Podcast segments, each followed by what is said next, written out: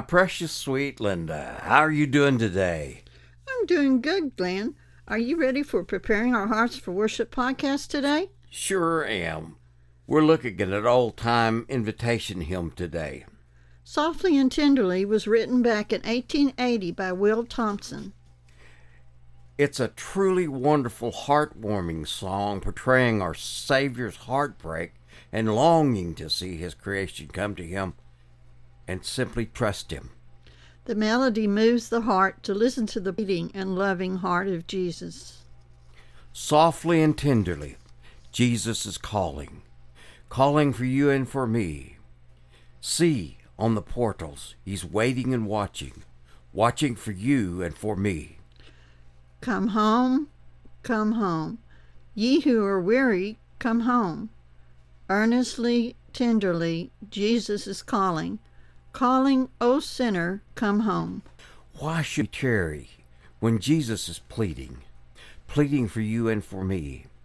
Why should we linger and heed not his mercies, mercies for you and for me? Oh, for the wonderful love he has promised promised for you and for me. Though we have sinned, he has mercy and pardon, pardon for you and for me. Earnestly, tenderly, Jesus is calling, calling, O sinner, come home. Softly and tenderly, which was originally known as Softly and Tenderly Jesus is Calling, is a classic invitation hymn from the 19th century. The text was written and the tune was composed by Will Thompson, who was a composer of gospel, secular, and patriotic songs. This is a song which reminds us that we are saved by responding to the call of Jesus in the gospel to repent. Will Thompson was born in East Liverpool, Ohio, on November the 7th, 1847. His father, Josiah Thompson, was a member of the Ohio State Legislature for two terms. He was educated at Mount Union College in Alliance, Ohio, and at Boston, Massachusetts Conservatory of Mu- Music, and later in Germany. His chief ambitions was to write music for the people, and in this endeavor he became eminent. His first song was composed in 1863 when he was 16 Christian Church.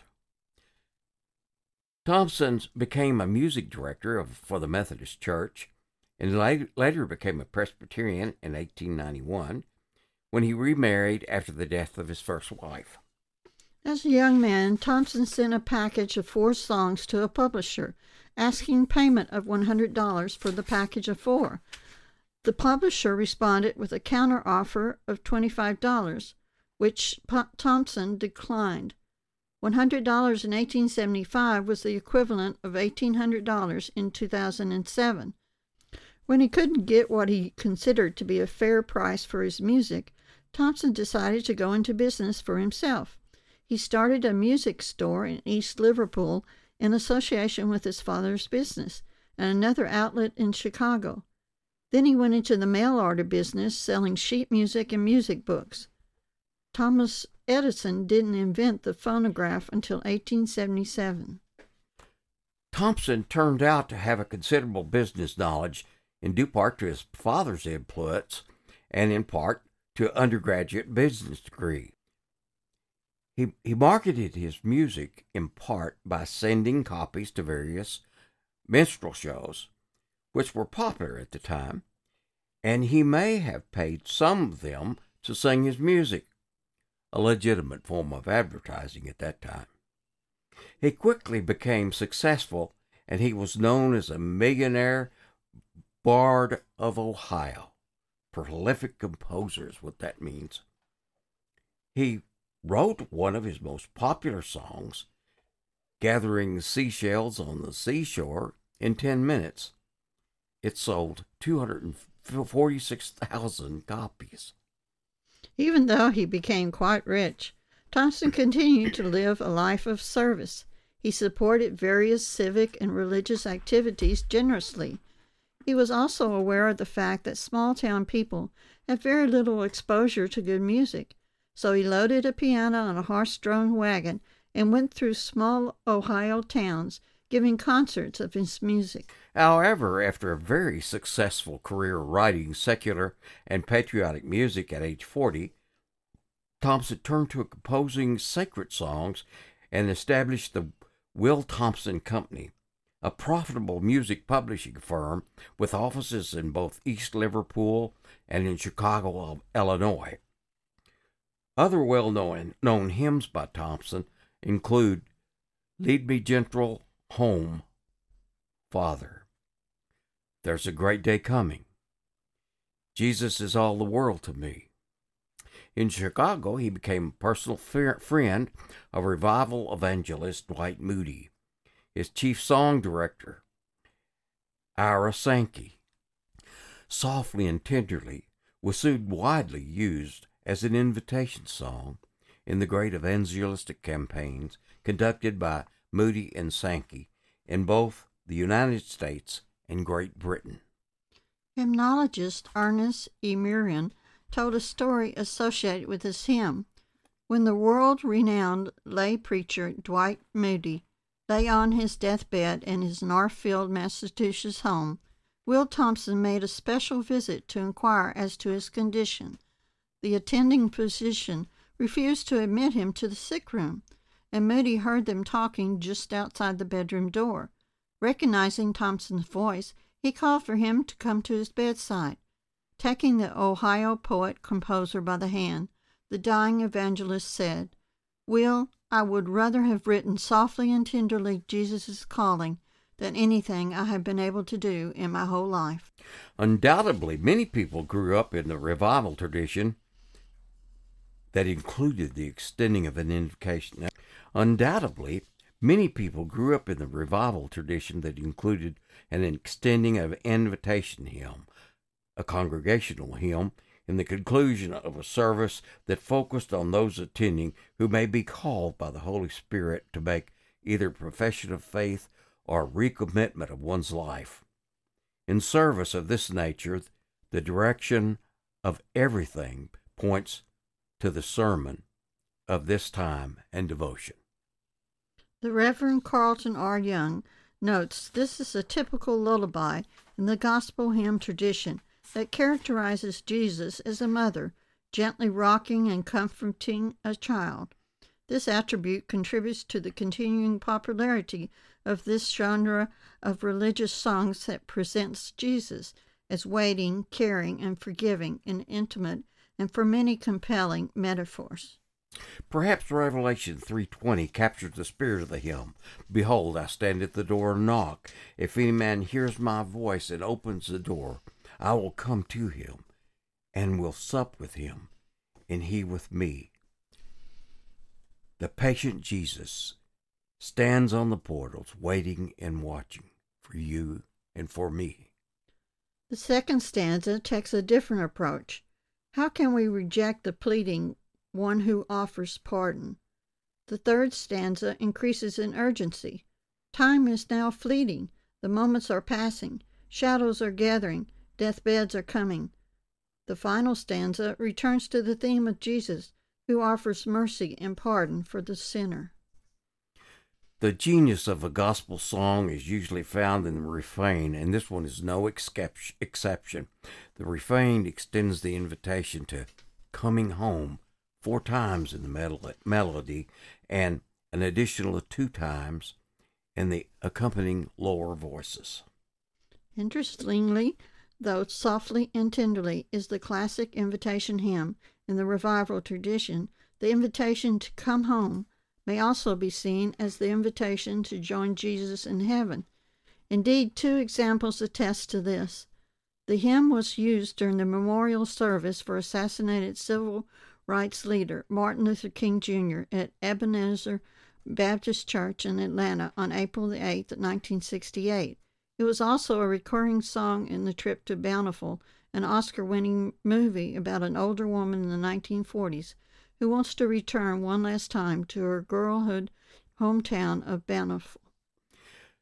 Known for his ability to never forget a tune or a text that he had in his mind, Thompson is quoted as saying, No matter where I am, at home or hotel, at the store or traveling, if an idea or theme comes to me I deem worthy of a song, I jot it down in a verse.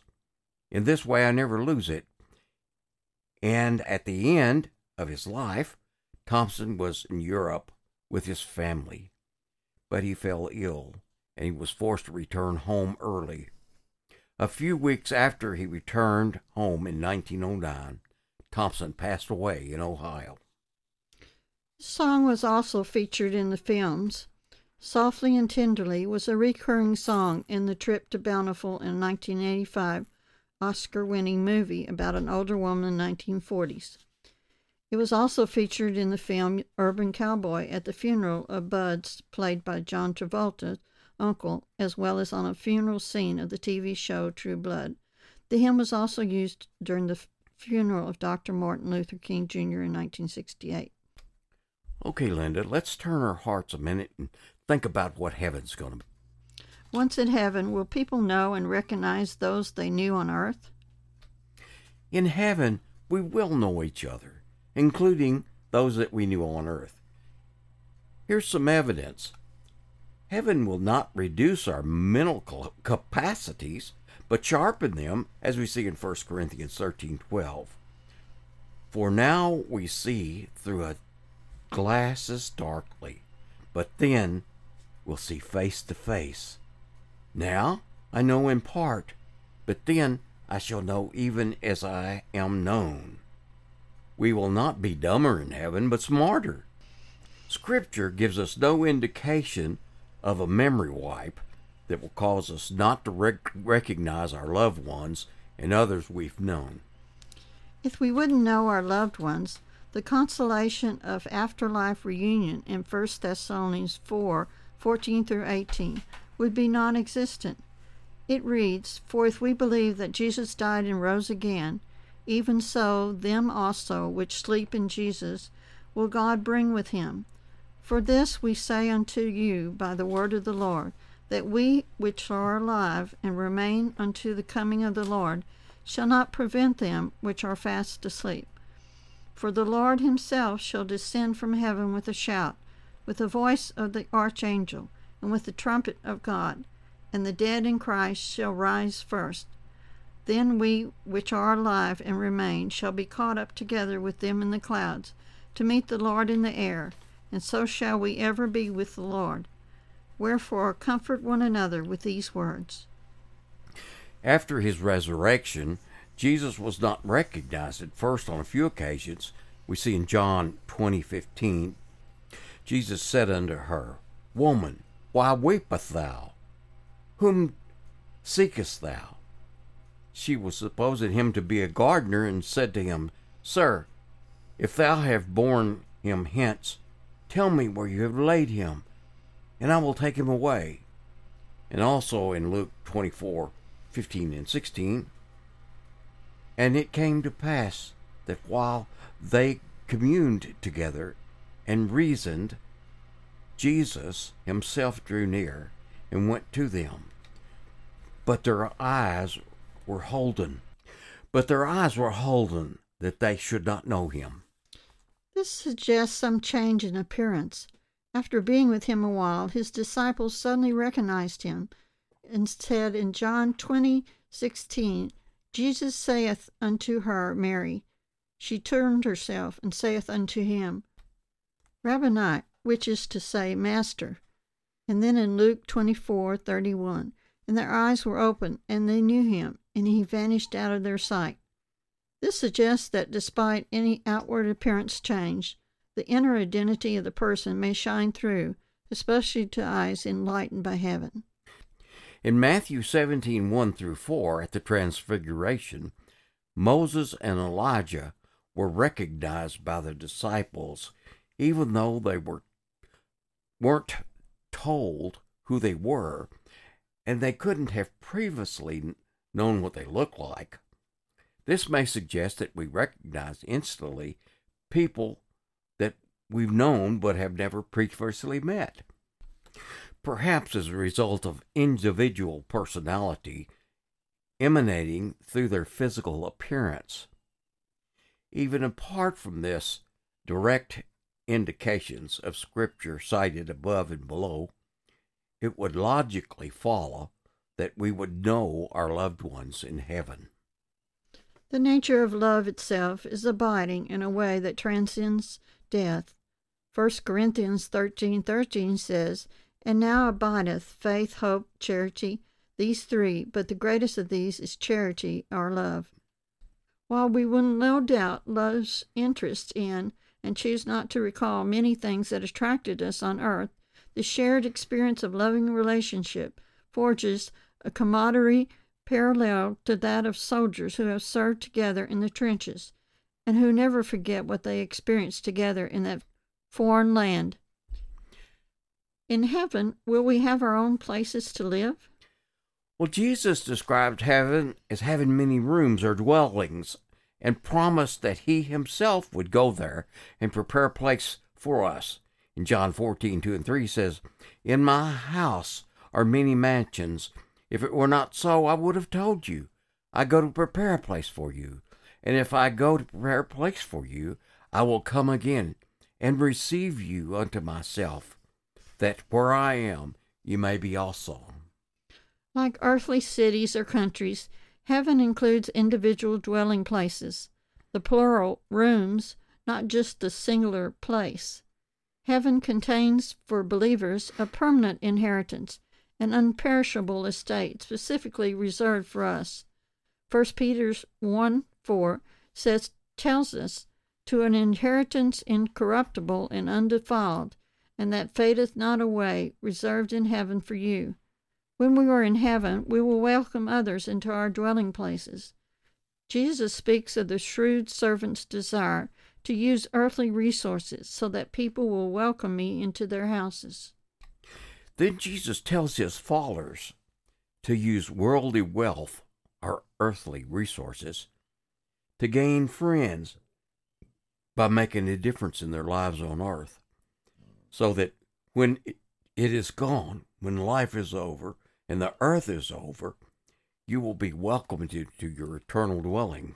As it says in Luke 16 9, our friends in heaven appear to be those we have touched in a significant way on the earth. They apparently have their own eternal dwellings. Luke 16:9 suggests these eternal dwelling places of friends could be places to fellowship and stay in as we move about in our heavenly kingdom. Will there be privacy in heaven? The existence of our individual dwelling places implies privacy. We are also told Christ will give names, new names to the righteous, known only to him and them. Revelation 2:17 says, "He that hath an ear, let him hear what the Spirit saith unto the churches. To him that overcometh will I give an hidden manna, and will give him a, him a white stone, and on that stone a new name written, which no man knoweth, saving he that receiveth it. This is a secret or private knowledge shared only between the private audience with God. There is every reason to believe that we will still have the ability to go directly to our Lord to talk to Him, not just in corporate worship and private prayer, but personally. Will there be private ownership in heaven? One Christian author categorically states people won't own anything in heaven. He believes this will assure our equality but what about the different dwelling places believers will have in heaven? Luke 16:4 9 says, I am resolved what to do, that when I am put out of the stewardship, that they may receive me into their homes. What about the treasures Christ commanded us to store up for ourselves in heaven? Matthew 6:20 says, "But lay up for yourselves treasures in heaven, while where neither moth nor rust doth corrupt, and where thieves do not break through nor steal." What about different crowns or rewards God will hand out according to our work? Second Corinthians 5:10 says, "For we must all appear before the judgment seat of Christ, that every one may receive the things done in his body according to that that he has done, whether good or bad." What about the fact we have an inheritance that will be given to us in heaven. Colossians 3:24 we read knowing that our Lord ye shall receive the reward of the inheritance for you serve the Lord Christ. Doesn't the word inheritance mean something tangible that will that will belong to us? Will the believer's crown be as much mine as it is his? Of course not. What about the white stone God promised to give to the overcomers with a new name written on it? And name no one else will know. Revelations 2:17 we read this, He that hath an ear let him hear what the Spirit saith unto the churches. To him that overcometh will I give to eat of a hidden manna, and will give him a white stone, and in the stone a new name written, which no man knoweth, saving he that receiveth it. Will you and I have equal possession of those stones or names? No. The one God gives you will be not be like the one God's. No, the one God gives you will be yours, not mine. One He gives me if I am an overcomer, will be mine, not yours. Is this on ownership wrong or selfish? Of course not. Ownership is never wrong when it's God distributing the possessions He wants you to, to own. Heaven is not a socialist utopia in which private ownership is evil. Materialism, greed, envy, and selfishness are sins. Ownership is not. Our different personalities, rewards, positions, and names in heaven not only speak to our individuality, but of how God, who loves us all, finds unique reasons to love us. I love my wife and my son, but I love different things about each of them. Of course, God is the ultimate owner of all things. He owns not only all of heaven, but everything on earth. In Deuteronomy 10:14 we read, "Behold the heaven and the heaven of heavens is the Lord's thy God, the earth also with all that therein is." And in 1 Chronicles 29:11 through 12, Thine, O Lord, is the greatness and the power and the glory and the victory and the majesty, for all that is in heaven and in the earth is thine. Thine is the kingdom, O Lord, and thou art exalted as head above all. Both riches and honor come of thee, and thou reignest over all. And in thine hand is power and might, and in thine hand it is to make great and to give strength unto all. The word goes on to include the land, as in Leviticus 25:23. The land shall not be sold forever, for the land is mine. For you are strangers and sojourners with me. And the animals, as in Psalms 50, 10 through 12. For every beast of the forest is mine, and the cattle on a thousand hills. I know all the fowls of the mountains, and the wild beasts of the field are mine. If I were hungry, I would not tell thee, for the world is mine, and the fullness thereof, and all the wealth and possessions of the people, as in Haggai 2 8. The silver is mine, and the gold is mine, saith the Lord to the host. He owns not only the things, but all the people, as we see in Psalms 24 1. The earth is the Lord, and the fullness thereof, the world, and they that dwell therein. He owns our bodies, as we see in 1 Corinthians 6 19 and 20. What? Do ye know not that your body is the temple of the Holy Ghost, which is in you, which ye have of God, and ye are not your own? You're bought with a price, therefore. Glorify God in your body and in your spirit, which are God's. So, what is ours is ultimately God's, including whatever He gives to us. But that is every bit as true here on earth as it is in heaven. And the fact that God owns whatever is mine does not mean there is no distinction between what I own and what others own. The early Christians generously regarded their possessions as not just for them, but for others, and shared them generously. See Acts 2 44 through 45. And all that believed were together, and had all things common and sold their possessions and goods, and parted them to all men, as every man had need. And Acts four thirty two through thirty five.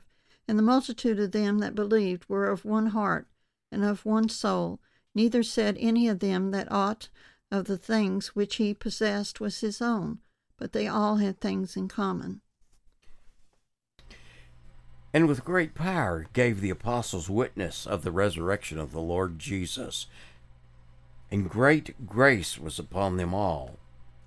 Neither was there among them that lacked, for as many as were possessed of lands and houses, they sold them and brought the prices of these things that they were sold, and laid them down at the apostles' feet. And distribution was made unto every man according to his need. But this did not negate private ownership. Peter told Ananias that his property belonged to him before he sold it, and the money belonged to him after he sold it, as in Acts 5 4. While it remained, was it not thine own? And after it was sold, was it not in thine own power? Why hast thou conceived this thing in thine heart? Thou hast not lied unto men, but unto God. His sin was in claiming to give to God and others what he secretly kept. While in heaven, we will no doubt delight in sharing our treasures with others. They will still be our treasures, generously given to us by God. I hope you're enjoying this look into the scripture as we look and see what God had to say in His Word about what heaven is like and will be like. Next week, we'll be looking at questions like Do people in heaven remember what happened on earth? Do people know what presently happening on earth? Do people in heaven pray for those on earth? And on the other side of the coin, we'll be discussing what's hell going to be like. Now, I haven't decided whether I'm going to do that next week or the week following because it's a pretty big thing to cover. But uh, we'll decide then. And this week, you know, we've talked about the history of another great old song and we've looked at some of what heaven's going to be like. Last week, I asked you if you died right now, where would you go? Are you ready for judgment? Does something inside of you make you fear death? Is God convicting you of sin in your life? Do you feel helpless? Have you thought about these things? My friend, all have sinned and fell short of the glory of God. There is none righteous, no, not one. Jesus said, I come that you might know that you have eternal life, not guess, not wonder, not hope, but know without a doubt that you have eternal life. I really care about you, friend. I want you to have this assurance. Next week, we will conclude our study of what it's going to be like in heaven. And we will end the discussion perhaps the next week about hell. Please, my dear friend, at least think about these things. They are so permanently important. Turn from your sin to Jesus. Repent. Receive Jesus Christ as your Savior. Trust in Him today for your eternal salvation. Now, Glenn, how about you play softly and tenderly on the alto saxophone? Sing this precious song with me, if just in your heart. Let your heart drift in prayer for those in need of Christ. Holy Spirit, quicken, convict the hearts of men. Flood this earth with revival.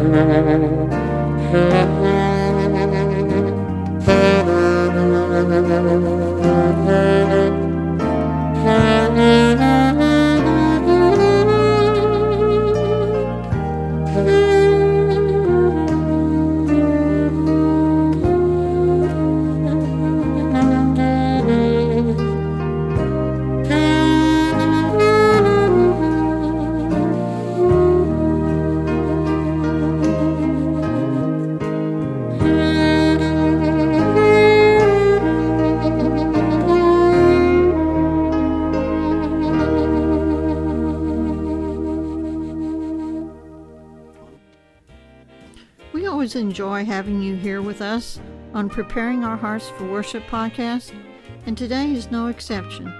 We always look at the old time hymns, the authors, and events related to the writing of their songs. We hope you have been informed and enjoyed yourselves. Our music has been distributed to the web, and you can hear it by searching the web for the music of Glenn Dawson.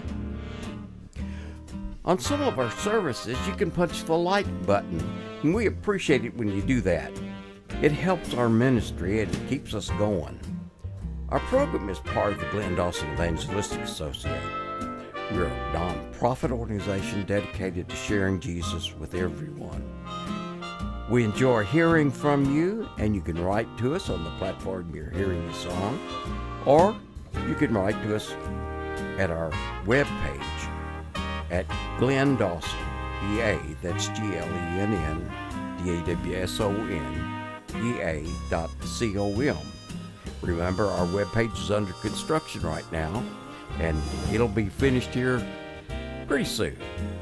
So, as you navigate, know that there are some things that are just not quite right yet. We look forward to seeing you again next week on Preparing Our Hearts for Worship.